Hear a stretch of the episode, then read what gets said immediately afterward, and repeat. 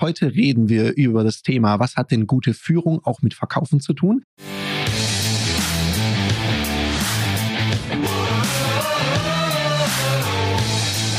Herzlich willkommen bei dem Podcast Die Sales Couch Exzellenz im Vertrieb mit Tarek Abodela. In diesem Podcast teile ich mit dir meine Learnings aus den letzten 20 Jahren Unternehmertum und knapp 30 Jahren Vertrieb. Herzlich willkommen bei einer weiteren Folge von der Sales Couch. Heute, ja, heute reden wir über das Thema, was hat denn gute Führung auch mit Verkaufen zu tun? Und dazu habe ich mir einen ganz besonderen Gast eingeladen. Heute begrüße ich auf der digitalen Sales Couch die Dr. Hannah Ferns. Hanna und ich kennen uns schon sehr, sehr lange. Hanna hat mir auch schon Noten gegeben. Und wie das dazu kam, das erzählen wir gleich. Erstmal herzlich willkommen, Hanna. Hallo Tarek, ich freue mich für die Einladung. Dankeschön. Ja, herzlich willkommen, Hanna. Schön, dass wir uns hier wiedersehen in Konstanz. Daher kennen wir uns auch. Magst du erzählen, woher wir uns kennen? Absolut. Ich habe ja an der Universität in Konstanz promoviert über strategisches Management und damals warst du ja Student ne, und warst in einem meiner Kurse, Management in Aktion, fand ich damals ein super Konzept. Da haben wir die Theorie mal in die Praxis direkt gebracht und haben Studenten gebeten, ihr Management-Know-how bei Firmen anzubringen und wirklich ein Beratungskonzept zu entwickeln. Und da kann ich mich erinnern, dass du da echt einen guten Job gemacht hast. Daher kennen wir uns. Ja, genau. Und es war auch ein cooles Projekt und auch meine erste Berührung mit dem Thema. Und darum finde ich es so witzig, dass wir beide uns heute hier treffen in meinem Büro in Konstanz und dass wir ja einen ähnlichen Werdegang gegangen sind. Du bist selbstständig ich bin selbstständig. Du bist im Bereich Managementberatung, da bist du dir sehr treu geblieben unterwegs, gerade im Bereich Strategie und Change. Machst auch Führungskräfte Einzelcoachings, Trainings, hast ein Programm für weibliche Führungskräfte, Sophia. Und was uns eint, du nutzt sogar auch Spiele in Unternehmen. Ihr nutzt, glaube ich, ein Unternehmensplanspiel für eure Trainings. Und das finde ich sehr, sehr cool. Und heute wollen wir mal so eine Reise machen also zum einen interessiert ja viele, weil ich glaube, viele haben so ein Bild davon, wie das so bei uns Beratern, Trainern, Trainerinnen und Coaches so läuft. Wir setzen eine Homepage ins Netz und zack, werden wir gebucht. Läuft es so oder so ähnlich, Hanna? Das wäre schön, ne? Davon träumen alle, dass die Kunden anrufen und ähm, nach Auf die Aufträge so von alleine reinkommen.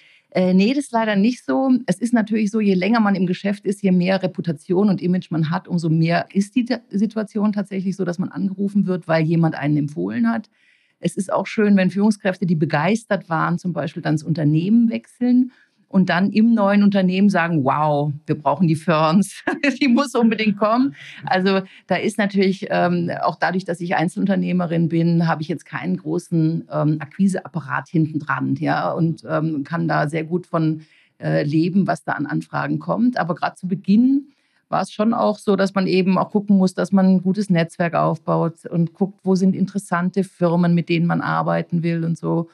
Und ähm, da habe ich zum Beispiel, wir waren mal auf einer Messe, weil ich gedacht habe, oh, Kaltakquise, das kann ich nicht. Öh, ich gehe lieber auf eine Messe. Ja, ich gehe lieber auf eine Messe. Da haben wir die mit dem Spielfabrik, mit dem Planspiel, haben wir, äh, waren wir auf der Personalmesse, ich glaube 2004 oder so, in, Mün in Köln war die. Ja. Weil ich gedacht habe, wenn ich die Leute einmal am Stand gesehen habe, dann fällt es mir nachher leichter, sie anzurufen. Das war dann auch so. Da bin ich vom Typ her einfach so. Am Ende ist es natürlich trotzdem äh, so dass du halt in dem Gespräch dann halt gucken musst, dass du das halt verkauft bekommst. Ja, vielleicht nicht auf der Messe, aber dann spätestens dann im, in der, im Nachklapp. Ja, es war, äh, waren interessante Erfahrungen und ich muss sagen, bei der Messe am Ende habe ich wirklich ein Projekt wirklich verkauft und dieser Kunde, jetzt pass auf, weil der, der Stand hat sowas wie 7.000, 8.000 Euro gekostet oder so, aber dieser Kunde hat jedes Jahr 10.000, 12.000 Euro mit mir umgesetzt und das jetzt 10, 11, 12 Jahre. Das heißt also 2004, nee, stimmt nicht ganz, 2004 haben wir uns kennengelernt, dann sind es neun, Hä? weiß nicht, also auf jeden Fall, ich habe gut verdient an diesem Kunden. Das heißt, die Investition hat sich trotzdem gelohnt und dieses Verkaufserlebnis, vor allem diese Verkaufsgespräche, ähm, da habe ich so viel falsch gemacht und so viel gelernt in den Jahren. Das hat sich echt total verändert, weil ich heute natürlich ganz anders verkaufe, weil ich, wenn ich mit jemandem im Gespräch bin, ähm, dann einfach den Leuten Lust macht, mit mir zusammenzuarbeiten. da möchte ich gerade mal reingehen. Also ich habe gerade mitgerechnet, Hanna. Also es hat sich auf jeden Fall mal amortisiert und zwar gut. also das ist also meine, meine Zuhörer hier, die sind, das sind alles Rechner. Ne? Also, mein VWL-Studium kriegt die Zahl nicht hin, ja super. das hast du jetzt einfach ganz charmant gemacht, Hanna, weil du das nicht so genau so raushängen lassen wolltest. Das schätze ich ja so ein bisschen Bescheidenheit. Und ich glaube, das ist jetzt spannend, weil du hast gesagt, ja, du hast gelernt und du machst es ganz anders jetzt. Und ich glaube, das ist ein interessantes Learning, weil wir haben ja sicherlich hier auch ein paar Trainerinnen, Trainer, Coaches, die hier zuhören und sagen, ja, das Thema mit dem Verkaufen, das ist sowas, weil Reputation hast du ja am Anfang nicht. Ich merke das ja auch, mache das jetzt auch schon, verkaufen seit ich 14 bin und äh, selbstständig bin ich knapp mit über 20, also seit über 20 Jahren und ich merke, manche Dinge werden einfach ein bisschen leichter, wenn du ein bisschen bekannter bist, wenn du Reputation hast. Was hat sich denn für dich in deinem Vertriebsvorgehen verändert? Was wären so deine Learnings? Was würdest du jemand mitgeben, der jetzt am Anfang seiner Karriere steht?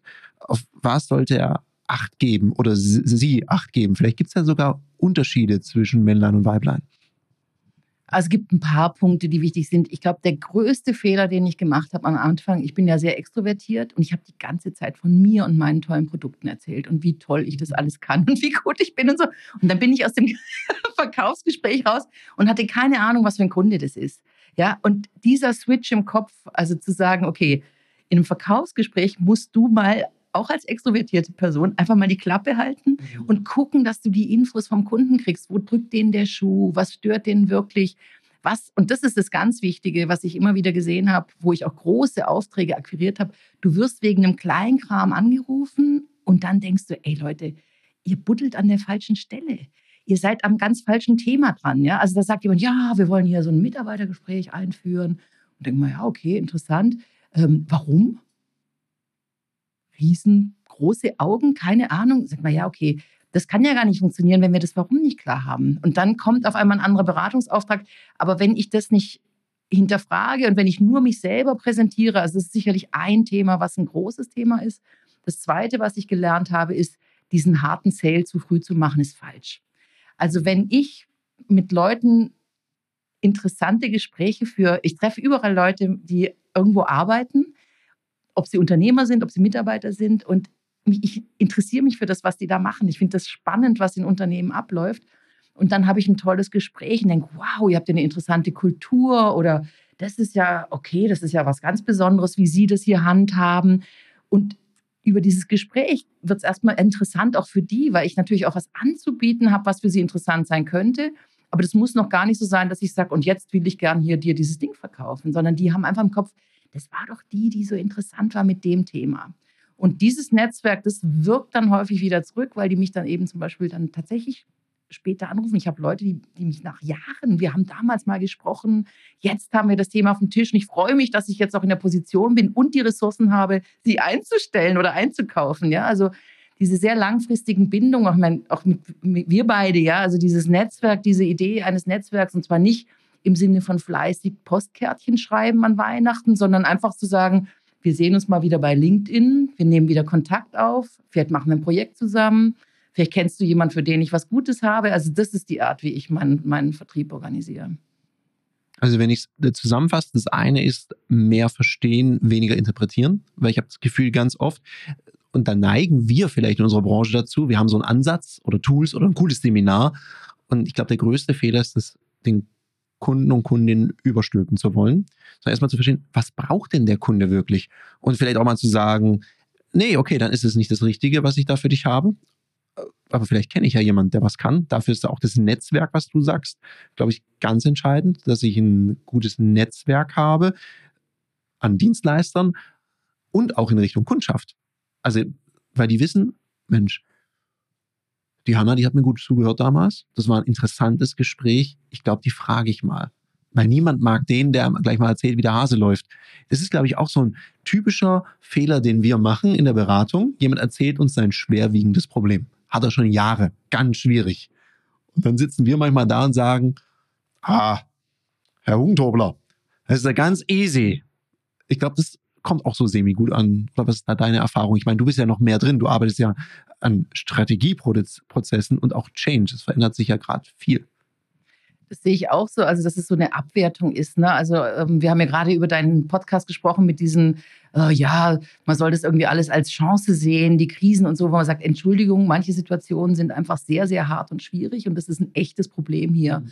Und das dann so niederzumachen mit so, ja, easy, easy, ich komme hier mit meinem kleinen Köfferle und repariere alles es gibt aber manchmal auch die Erwartungen von, von Auftraggebern, äh, dass sie dann, dass ich sage, also sie brauchen eigentlich keinen Berater, sondern sie brauchen eigentlich einen Zauberer.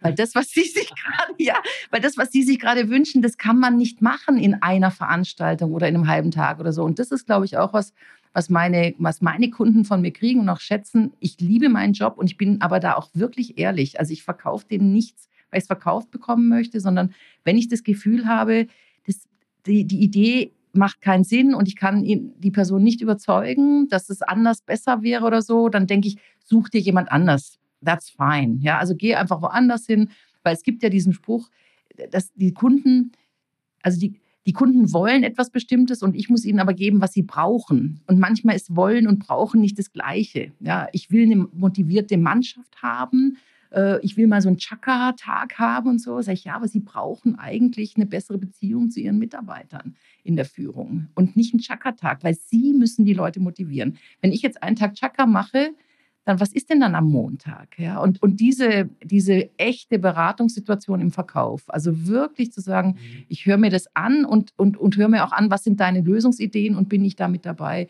Ich glaube, das macht die Verkaufsgespräche auch so stark cooler Punkt, den du da ansprichst, weil eine Führungskraft, die mich sehr inspiriert hat, die hat mir immer gesagt, sie können mir jede Frage stellen, die sie wollen. Sie müssen nur mit der Antwort leben. Weil möglicherweise antworte ich halt nicht das, was sie sich wünschen. Und das habe ich mir ganz groß auch auf die Fahnen geschrieben, weil ich gesagt habe, ja, genau den Punkt, den du jetzt sagst, einfach da ehrlich sein und sagen, was es braucht. Ich glaube, äh, das ist ganz wichtig. Das wäre wie, wenn man sonst zum Arzt geht und mal gegoogelt hat und dem sagt, die Diagnose und ich hätte gern die Verschreibung. Das läuft ja wahrscheinlich auch nicht. Jetzt mal was anderes. Wann trainierst du eigentlich deine Führungs- und Verkaufsfähigkeiten? Jetzt hast du hoffentlich nicht gesagt, immer in meinem Alltag. Das geht nämlich besser, weil Profis trainieren nicht im Wettkampf. Da wird Leistung abgerufen. Aus dem Grund bieten wir dir in einem geschützten Raum mit Gleichgesinnten auf unserer Plattform Ludoki Online die Möglichkeit zu trainieren, dich auszuprobieren, egal ob das jetzt Verkaufen ist, dafür gibt es Termine oder auch das Führen ist. Unter www.ludoki.com Termine kannst du dir ab 49 Euro an Termin sichern. Also buch dir dein Ticket und jetzt geht's heiter weiter mit der Sales Couch. Gehen wir mal von dem, was in unserer Branche im Verkauf unterwegs ist, ein bisschen weg und mehr hin zu, zu deinem Thema Führung. Welche Analogie gibt es denn da für dich zwischen Führung und dem Verkaufen? Oder gibt es da überhaupt eine? Da gibt es ganz viele Übereinstimmungen. Und ich sage es doch tatsächlich in meinen Führungstrainings immer wieder, weil gerade Führungskräfte, die auch im Verkauf stark sind oder im Vertrieb sind, ähm, dass die eben die Kompetenzen, die sie da haben, total super übertragen können. Weil die, eine Idee zu verkaufen, Leute zu begeistern, ist das eine. Das andere ist aber, wie wir es gerade auch schon gesagt haben, die Bedürfnisse auch abfragen bei den Mitarbeitenden. Einwände sich zu überlegen, was könnte ein Einwand sein, wie kann ich dem Einwand begegnen und so. Also diese Techniken, die man in der, im, im, im Verkauf ja nutzt, die kann man super in der, in der Führung nutzen, ohne dass sie technisch wirken. Also weil das ja auch so eine Haltung ist, also die ich ähm, jemand gegenüber habe. Und was ich auch spannend finde in der Ausbildung, dass viele Leute eben verstehen, beim Vertriebstraining ist ja oft so, dass man sehr kleinteilig trainiert. Also was ist eine gute Begrüßung, was ist ein gutes ähm, Abfragen von Erwartungen und Bedürfnissen was ist eine gute Einwandbehandlung, was ist ein guter Abschluss. Und dass ihnen klar wird, dass eben Führung und Führungsgespräche zum Beispiel auch so eine Struktur haben. Und dass es ihnen hilft, wenn sie das überlegen, dass sie sagen, wie mache ich eigentlich meine Führungsgespräche? Habe ich da sowas wie eine Vorbereitung auf, was sind denn da vielleicht die Einwände, wenn ich zum Beispiel was delegieren will? Ja, und dann, was könnten da für Einwände kommen? Was sagt der Mitarbeiter? Keine Zeit, warum muss ich das auch noch machen? Oder ich bin da der Falsche zu. Und das kann ich alles nutzen, also dieses Verkaufs-Know-how kann ich super nutzen, um, um Mitarbeiter zu führen. Und ich kann es natürlich als Führungskraft auch nutzen, um mich innerhalb des Unternehmens zu positionieren, indem ich eben meine Ideen verkaufe, das, was ich durchsetzen will, an die richtigen Leute spiele und so. Also ich finde, das Verkaufs-Know-how und das Vertriebs-Know-how ist ein totaler Schatz. Wasser auf meine Mühlen, sehr schön, sehr schön. Also liebe Führungskräfte, die hier zuhören, alle mal schön verkaufen lernen was ich noch spannend finde, was du gerade gesagt hast, das heißt, es lohnt sich ja auch für mich als Mitarbeiterin oder als Mitarbeiter, wenn ich eine Chefin oder einen Chef habe, der verkaufen kann, weil dann kriegt er vielleicht auch mal eine Idee verkauft. Was ich mir anspruchsvoll vorstelle im Verkauf, Schrägstrich Führung, ist, glaube ich, das Thema Veränderung. Weil nach meiner Erfahrung, ich habe jetzt ein paar Firmen begleitet, da hat sich wahnsinnig viel innerhalb des Vertriebs verändert. Und ich habe so das Gefühl, die Menschen haben immer so eine negative Konnotation, wenn es um Veränderung geht. Ich mache da auch immer ein lustiges Spiel im Seminar. Das habe ich mir mal jemand abgeschaut, finde ich mega. Das ist ein Change-Game. Und da sage ich immer, verändert mal was an euch. Und die Leute ziehen immer irgendwas aus, verwuscheln sich die Haare, was ich nicht gesagt habe. Also Veränderung ist eher, mir wird was weggenommen. Und da stelle ich es mir anspruchsvoll vor. Ich habe es erlebt in den Seminaren. Dann hier gut zu verkaufen. Weil ich glaube, das ist für eine Führungskraft ja wichtig. Wie manage ich die Veränderung? Selbst wenn ich selber auch unsicher bin, weil das ist ja das Schwierige. Nicht jede Veränderung sei nicht jede Führungskraft, juhu, sondern äh, wie wichtig ist da Selbstmanagement? Also da sprichst du ja verschiedene Punkte an. Das Selbstmanagement ist absolut notwendig, dass ich da in meiner Rolle ganz klar bin. Also dass ich, natürlich haben auch Führungskräfte Ängste im Change, das ist ja normal. Aber diese Ängste kann ich auf meiner Ebene besprechen, also mit meinen Kollegen und mit meiner Führungskraft. Aber gegenüber meinen Mitarbeitern zu sagen, oh Gott, oh Gott, oh Gott, da kommt jetzt was, was Furchtbares und so weiter und so weiter. Also da das Selbstmanagement im Sinne von einer klaren Haltung ähm, zu haben, ist, äh, denke ich, sehr wichtig. Und das andere ist, dass natürlich im, im Change es genau darum geht, zu verkaufen, und zwar im positiven Sinne, zu verdeutlichen, was haben wir davon, was bringt uns das, wie werden wir da rausgehen, warum macht es uns langfristig ähm, wettbewerbssicher, wenn wir das zum Beispiel machen, dass man sagt, okay, wir müssen überleben, wir müssen das und das schaffen, wir müssen diesen Digitalisierungssprung schaffen. Das ist ja ein Riesenthema, zu sagen, was bringt uns das und die Idee zu verkaufen, zu sagen, das ist eine gute Idee, das zu machen. Also, weil wenn man Widerstände in Change-Prozessen hat, dann gibt es eigentlich immer drei Sachen, warum die Widerstände da sind. Das erste ist, es gibt keine klare Vision, wo es hin soll, also, und die kann ich verkaufen. Es gibt keine klaren Schritte, wie wir es jetzt genau angehen. Und das dritte ist eben, es gibt keinen Leidensdruck. Weil wenn du in, in, in diesem Zimmer der satten Zufriedenheit sitzt, ja, dann willst du dich eh nicht bewegen. Ja? Und das Problem ist, dass dieses Ding, also Vision, klare Schritte und Leidensdruck, das musst du dir wie ein Produkt vorstellen. Also mathematisch gesehen, jetzt komme ich nochmal mit, kann ich nochmal die Schwarte aus. Weil wenn eins von den drei Dingen auf Null steht, dann gewinnt der Widerstand. So, also du musst praktisch die drei Sachen musst du haben. Und da spielt eben dieses verkaufen, begeistert sein. Und da darf man natürlich auch nicht überverkaufen. Also ich finde, wenn man jetzt zum Beispiel Filialen schließen muss oder Mitarbeiter entlasten, dann will ich jetzt auch keinen so einen Chaka-Typen vorne stehen haben, der das nicht ernst nimmt. Dann ist es was anderes. Aber, aber trotzdem den Leuten keine Angst machen, sondern den Optimismus und den Glauben, dass sich das lohnen wird, dass man da jetzt gemeinsam durchgeht und dass man es auch gemeinsam schafft. Weil man ja auch schon viele andere Veränderungsprozesse privat in seinem Leben, aber auch im Unternehmen vielleicht auch schon geschafft hat und da auch schon eine Kompetenz da ist und so. Und das sich daran zu erinnern, das finde ich eine wichtige Aufgabe von Führungskräften im Change. Ja, cool, dass du das so sagst, weil äh, glaube, das ist was ganz Wichtiges, weil du sagst ja, ja, es braucht Klarheit, also in den Schritten, wie, wie machen wir es. Es braucht aber auch eine Klarheit im Warum, also die, die Vision und dann eben so, wie, wie kommuniziere ich es. Ich glaube, was oftmals scheitert, ist so, die Idee ist da. Ich kenne es ja, wenn ich gebrieft wird, werde, mir wird es total gut erklärt, warum man das jetzt macht und warum das wichtig wäre. Äh, die Mitarbeitenden haben es vielleicht nicht so genau mitbekommen oder verstanden. Das ist ja immer so die eine Perspektive. Äh, dann sitzt man mit dem Team zusammen und dann kriegt man so geschildert, was da angekommen ist. Und da erlebe ich manchmal so ein, so ein Gap. Also kann man so zusammenfassen, dass auch die Kommunikation dessen ganz, ganz wichtig ist. Und was du, glaube ich, gesagt hast, das nötige Augenmaß. Also, juhu, wir schließen eine Filiale und manche Leute verlieren den Job. Das wäre jetzt nicht angemessen.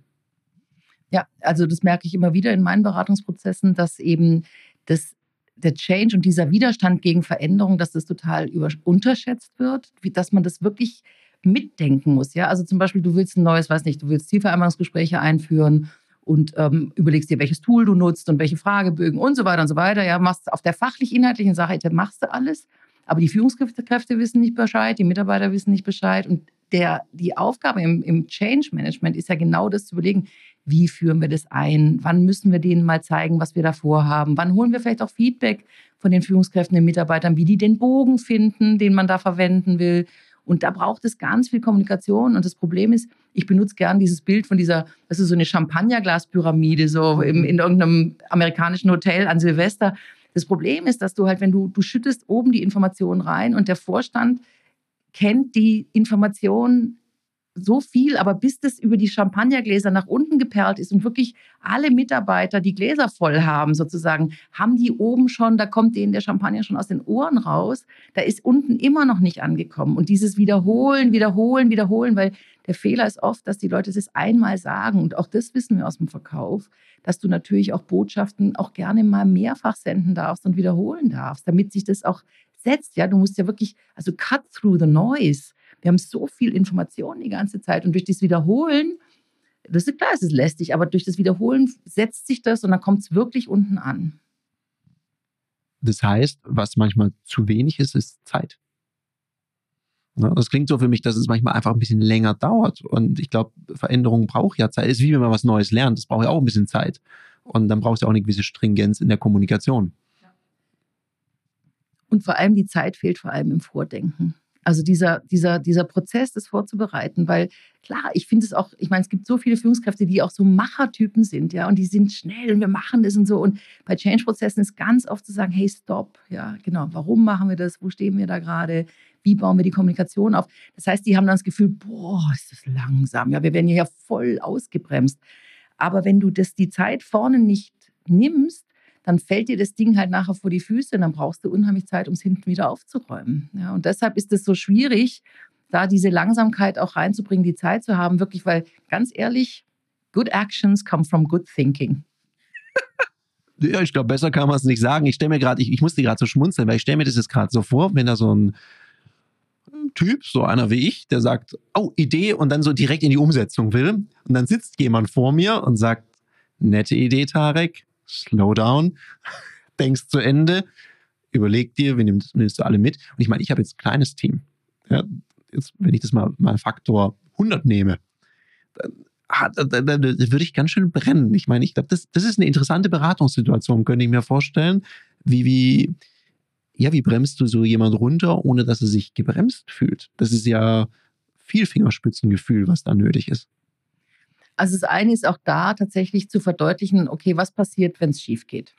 Also, dass man sagt, wenn wir jetzt einfach losrennen, was passiert denn jetzt im schlimmsten Fall? Ja, und das ist so schade, weil du dann halt wahnsinnige Ressourcenverschwendung machst. Ja, es gibt ja so von so einer Beratungsfirma, von einer großen, so ein Ding, 70 Prozent aller Change-Prozesse scheitern. Ja, was da an Geld verbrannt wird. Ja, und das einfach zu sagen, zu sagen, ja, wir können jetzt schnell machen, ähm, wir machen, wir machen was, aber wir, wir denken es eben auch durch. Und ich meine, die Leute kaufen mich zum Teil auch, weil ich eben genau diese Zeit verschaffe, weil zum Beispiel, wenn du denkst, in manchen Führungskräfte-Coachings beim Vorstand, so denke ich, das könnte der auch sich alleine überlegen. Aber der nimmt sich die Zeit nicht. Und wenn ich da sitze für eine Stunde und so bezahlt werde, wie ich bezahlt werde, dann nimmt er sich die Zeit, eine Stunde über das nachzudenken.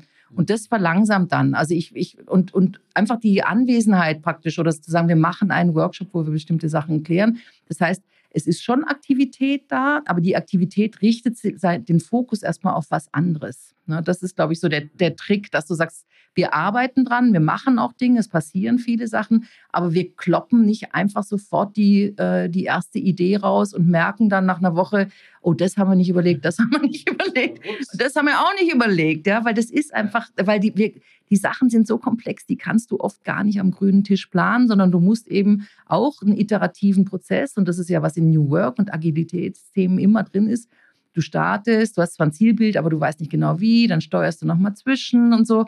Da muss man einfach anders vorgehen, weil es ganz wenig Lösungsmöglichkeiten gibt, die so eindeutig sind, wo man sagt, so machen wir das und so ist der Weg und in drei Jahren sind wir da. Das gibt es heutzutage gar nicht mehr, denke ich. und ich glaube auch, es hat sich ja auch ein bisschen verändert. Also ich meine, man, man, kann ja viel über Generationen sprechen, Generation Y, Z und so weiter. Und ich glaube einfach, dass gerade auch die Generation Y, Sinnvermittlung spielt eine große Rolle, dass man so streng hierarchisch sagt, so, das wird jetzt geändert und ab morgen ist es genau so. Und dann sagt man, jawohl, Chef oder Chefin, legen wir los. Ich glaube, ich glaube, da verliert man die Leute auch unterwegs. Was für ein cooler Talk. Über was haben wir alles gesprochen? Wir haben über die Anfänge gesprochen, der Beratung, was man da im Vertrieb falsch machen kann. Wir haben darüber gesprochen, wie man es gut aufbauen kann. Wir haben über das Thema Change gesprochen und wir haben darüber gesprochen, was gute Führung mit Verkaufen zu tun hat. Weil es so viel Spaß gemacht hat mit der Hanna, werden wir einen zweiten Teil machen von der Sales Couch mit ihr. Im nächsten Teil werden wir über ein spannendes Thema sprechen, nämlich wir werden über die besonderen Programme, die die Hanna hat, für eben Führungskräfte, für weibliche Führungskräfte in Unternehmen. Sei gespannt. In dem Sinne sind wir jetzt erstmal raus und wünschen dir noch einen umsatzstarken Mittwoch. Das war eine Folge von Die Sales Couch. Danke, dass du hier deine Zeit investiert hast und bekanntlich bringt ja die Investition in dich selbst die beste Rendite. Und eins noch, ganz wichtig, vom Zuschauen ist noch niemand Meister geworden. Also, setz die Erkenntnisse, die du aus diesem Podcast gewonnen hast, für dich persönlich um. Wenn dir der Podcast gefallen hat, dann lass mir eine 5-Sterne-Bewertung da, hinterlass einen Kommentar und vor allem abonniert diesen Kanal, damit du in Zukunft keine Folge mehr verpasst. Und wenn du jetzt das Gefühl haben solltest, dass du jemanden kennst, der diesen Content auch unbedingt erfahren sollte, dann teil den mit ihm, weil Sharing is Caring und in diesem Sinne viel Erfolg beim Umsetzen.